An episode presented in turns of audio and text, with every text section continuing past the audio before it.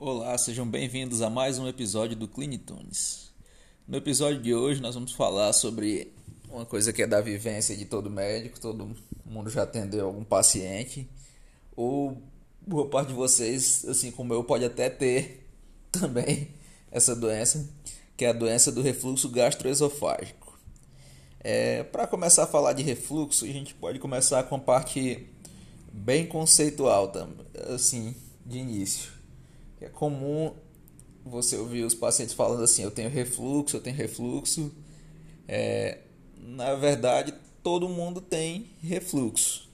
O refluxo do conteúdo é, gástrico para o esôfago, ele é um processo fisiológico. Ele acontece várias vezes ao longo do dia, alguns momentos mais, outros momentos menos. Acontece mais quando a gente está dormindo, quando a gente está deitado, quando tem um relaxamento do esfíncter esofagiano inferior, mas todo mundo vivencia alguns episódios de refluxo ao longo do dia, ao longo do, do mês, ao longo da vida. Mas quando a gente fala de doença do refluxo gastroesofágico, é quando esse, esse refluxo ocorre de maneira exacerbada e provoca sintomas.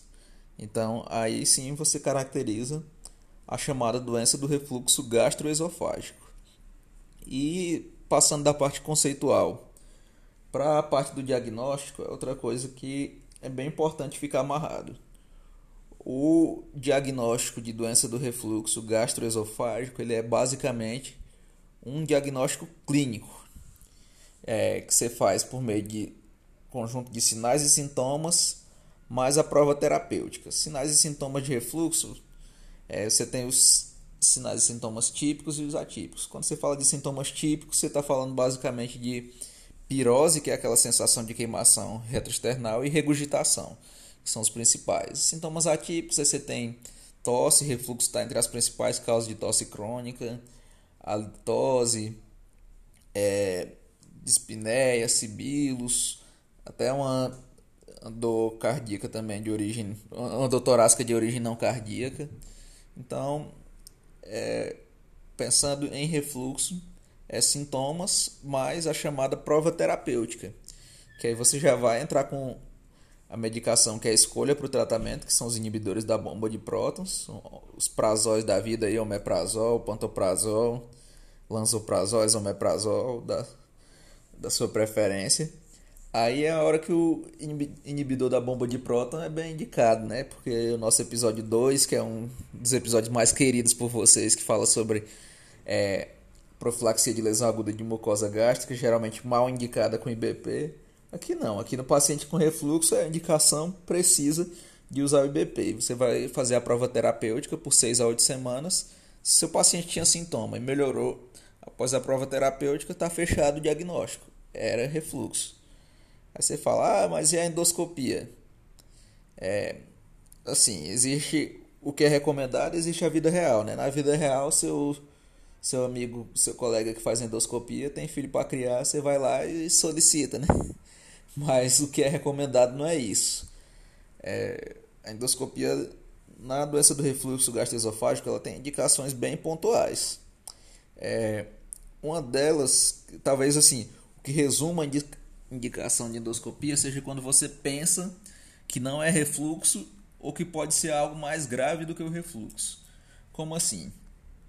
É, primeiro de tudo, pacientes com sintomas com predomínio de sintomas atípicos merecem uma endoscopia, porque se o sintoma não é típico, é você, seria interessante você é, realizar a endoscopia, embora a endoscopia não dê diagnóstico de refluxo, a endoscopia ela veja, ela vê complicações do refluxo, esofagite, esôfago de Barrett, estenose péptica, mas assim, ela não vê o refluxo acontecendo, ela vê as complicações. Mas se você tem sintomas atípicos, é uma boa fazer fazer assim endoscopia.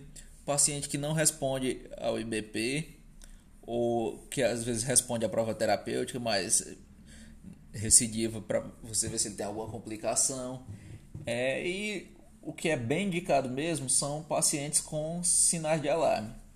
Aí seria todos os pacientes acima de uma determinada idade, que varia de diretriz para diretriz, mas entre 45 e 50 anos, porque são pacientes que vão ter maior risco de de estarem com um adenocarcinoma de esôfago.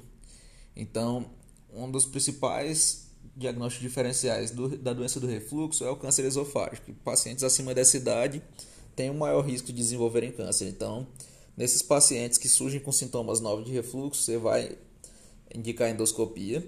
Pacientes com anemia, perda ponderal importante, disfagia, que tudo isso aí pode ser sintoma, sinal de, de uma neoplasia. Então, nesses casos, está bem indicado a endoscopia, que como eu falei, não vai dar diagnóstico, ela vai ela vai apenas ver complicações. É o exame que documenta o refluxo, na verdade, é a pH-metria de 24 horas, que ele vai ver o pH do, do esôfago por meio de um, de um cateter que é implantado ali e vai, vai ver que está tendo alteração ao longo dessas 24 horas por conta do refluxo.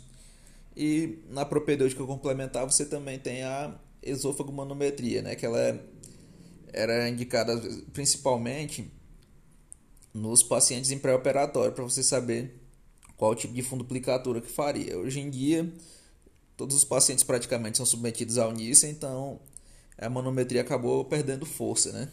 Ela é bem indicada nos, nos distúrbios motores do esôfago, que não é o caso da doença do refluxo gastroesofágico. Então, a propedêutica seria essa. É, pensando em tratamento, como já falei, grande carro-chefe são as terapias antissecretoras e principalmente o inibidor de bomba de prótons. Assim, pensando em medicação, seria a primeira, segunda, terceira e quarta escolha. Não tem muito o que fosforilar aqui. Você pode usar é, outras terapias antissecretoras, bloqueador do receptor H2, até pode, mas assim, eles têm um efeito antissecretor bem mais discreto do que os inibidores da bomba de prótons, porque quando ele age na histamina, ele vai agir só em uma via da secreção ácida, mas ainda tem ainda tem mais vias atuando ali. Tem a via da acetilcolina que não vai ficar inibida, então tem a via da gastrina também que não vai estar inibida, então você está agindo em uma via só. Então a droga de escolha seria o IBP. Você vai fazer por 6 a 8 semanas. É, na verdade, você faz por 4 semanas. Se o paciente não responder, você pode fazer até por mais 4. Você pode tentar também dose dobrada. E o esperado é que o paciente fique bem depois disso. Se seu paciente passa a apresentar dependência crônica do IBP, você tira o IBP, ele piora, é uma das indicações que ele vai ser candidato à cirurgia. Outra indicação de cirurgia seria complicações, esôfago de Barrett, estenose péptica, que eu falei lá no, na parte de endoscopia. Pacientes com complicações também são candidatos a uma abordagem cirúrgica. E pacientes jovens que que ficam dependentes do IBP e vão ser candidatos a, uso por muito tempo ou que não querem ficar tomando o IBP por muito tempo.